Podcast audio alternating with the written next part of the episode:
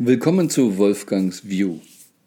8. März, der Tag der Frauen. Für mich immer etwas äh, Besonderes, denn der 8. März war der Geburtstag meines Vaters und ist nun ausgerufen als der Tag der Frau. Okay, nehmen wir das mal so hin. Irgendwo muss der Tag ja auch platzieren. Aber er wird besonders. An diesem Tag sind an vielen Stellen in der Welt Frauen in einem Marsch unterwegs. Und dieses Jahr ist äh, Patty, meine Frau, ähm, Israel. Und sie haben vorher am 6. ein Treffen in Bethlehem in Palästina mit sehr, sehr vielen Frauen aus Israel, aus Palästina. Denn die UN hat ja eine Charta äh, rausgebracht, dass die Frauen in den Friedensprozess mit einbezogen werden sollen. Gibt es ja schon eine Weile. Und Ina Darmstädter aus Berlin hat das Kanaan-Projekt ins Leben gerufen, um aufgrund dieser Charta mehr Bewegung in Friedensarbeit dort vor Ort zu bringen. Es heißt so, dass 75 bis 90 Prozent des Weltfriedens geschaffen werden könnte, wenn in Jerusalem Frieden einkehrt. Speziell mit den drei großen Religionen dort, die ja alle vom Vater Abraham abstammen. Aber es ist mal wieder interessant zu sehen, es gibt dort so viel Gutes. Zum Beispiel auch eben diese Bemühungen, Palästinenserfrauen oder überhaupt Palästinenser und, und ähm, auch Juden auf der israelischen Seite ähm, zusammenzuwirken, aber es ist so schwer, gegen einen kleinen Prozentsatz regierender, machtgeiler anzukommen.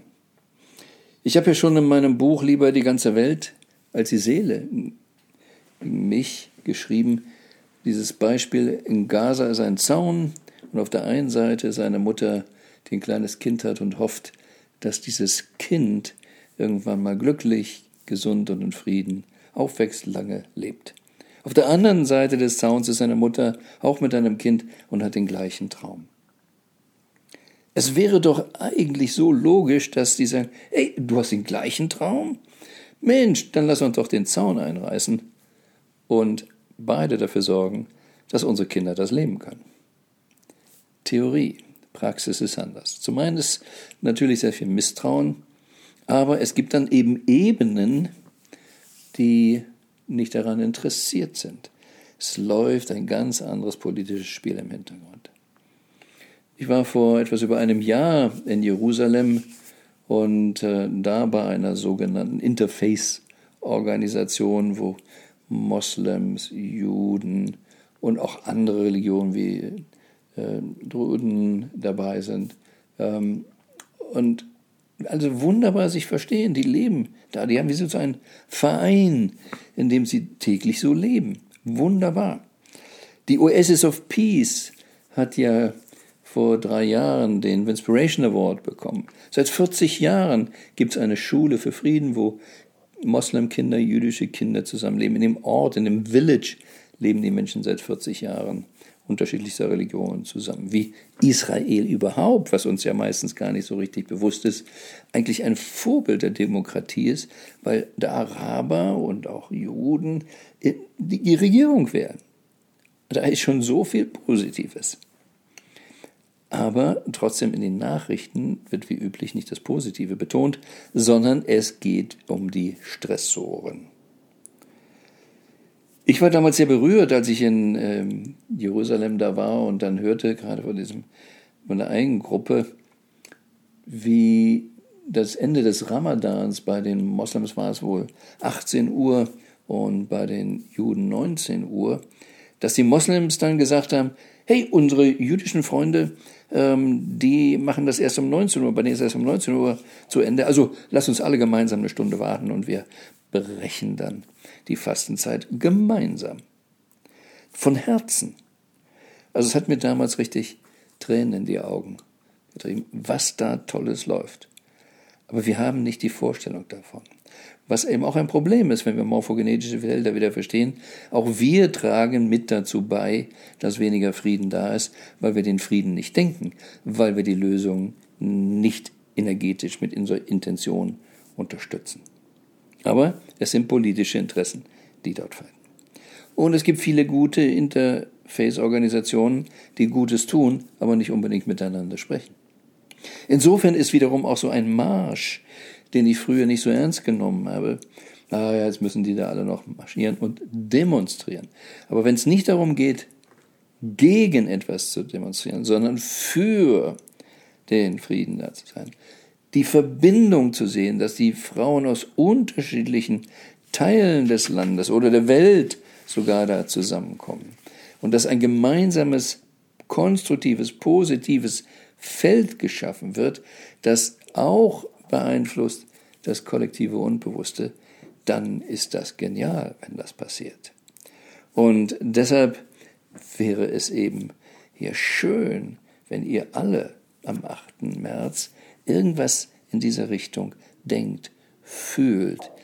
Nicht unbedingt Frau soll gleiche Gelder kriegen oder was auch immer, ähm, aus diesem Unterdrückungsdasein rauszukommen, sondern eine Wertschätzung den Frauen gegenüber, dass sie wirklich ein wesentlicher Bestandteil für unser besseres Leben auf diesem Planeten in Zukunft sein können.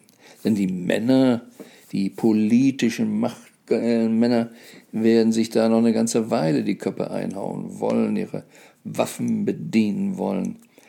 Und nicht, dass da auch Frauen nicht dabei sein können, die auch mal sowas machen. Aber Frauen sind noch mehr dazu angetan, eben wirklich das Bindeglied zu sein, wirklich die Brücken noch zu schlagen und sie haben gute Fähigkeiten da drin.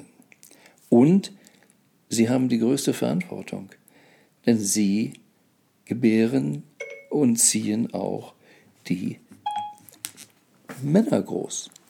Also wie die Männer werden, hat auch sehr viel damit zu tun, wie die Frauen eben eingestellt sind. Und wenn die Frauen stärker und kräftiger werden und sich trauen, für diese Werte einzustehen, und deshalb sind diese Konferenzen und auch diese Märsche, wo Frauen dann merken, sie sind nicht allein, sondern sie sind viele, dass das uns allen groß nützen kann. Wie wäre es denn, wenn da wirklich Frieden wäre? Und äh, zumindest können wir sagen, wir Männer haben es bisher leider nicht geschafft. Und äh, so, lasst uns den Frauen eine große Chance geben. Und äh, insofern freue ich mich, dass meine Frau äh, da nach Israel fliegt und äh, eine Woche bei den verschiedensten Meetings mit dabei ist. Und bin sehr gespannt, was sie dann hinterher berichtet, welche emotionalen Erfahrungen sie gemacht hat. Denn nur das zu erkennen, mit anderen zusammen zu sein, dann merken wir schon, wir sind eigentlich alle eins. Wir können nur Kriege machen, wir können nur dieses äh, Schreckliche machen, wenn wir irgendeine Form von Ausgrenzung und Abwertung machen, wenn wir pauschaliert sagen, diese Moslems oder diese jenen und dann sie auch noch ähm, ja, als faul oder sonst wie was bezeichnen. Was wir in Deutschland auch machen. Schnell alle Flüchtlinge und alle sind kriminell und alle sind Vergewaltiger. Das ist schlimm, denn das stimmt nie. Generalisieren ist immer falsch. Es gibt gute und böse Muslims, aber es gibt auch gute und böse Deutsche. Und äh, insofern alles pauschalieren ist nicht. Wir müssen nämlich auch dann wieder sehen, wenn ich diese negative Pauschalisierung mache, dass ich auch wieder meinen Teil dazu beitrage, das morphogenetische Feld mit negativer Energie aufzuladen. Und je mehr wir Synchronität schaffen oder Synergie schaffen, damit Synchronizität dann auf der richtigen Ebene stattfinden kann, umso mehr tun wir etwas. Ja, ich gebe zu, früher habe ich auch gesagt, was mein Nachbar denkt, geht mich doch nichts an, ist mir auch vollkommen egal, ist ja ein Zaun zwischen uns. Oder wie hieß es immer, ob in Peking in Kreis umkippt, wen interessiert das? Heute interessiert es mich, weil das kollektive Unbewusste, das morphogenetische Feld, wird von Peking beeinflusst, vom Nachbarn beeinflusst. von allen, die da irgendwie rumlaufen und etwas sagen, denken und eine Intention verbreiten, was nicht mit einer konstruktiven Vision für uns alle im Einklang ist. Deshalb ist es so wichtig, dass wir uns darauf fokussieren, wirklich eine gute Vision fürs Zusammenleben zu haben und Gutes in den Menschen sehen und über jeden freuen. Und so freue ich mich besonders eben jetzt auch dann für die nächste Woche, dass der 8. März da ist und so viele Frauen sich engagieren, dass das morphogenetische Feld besser wird.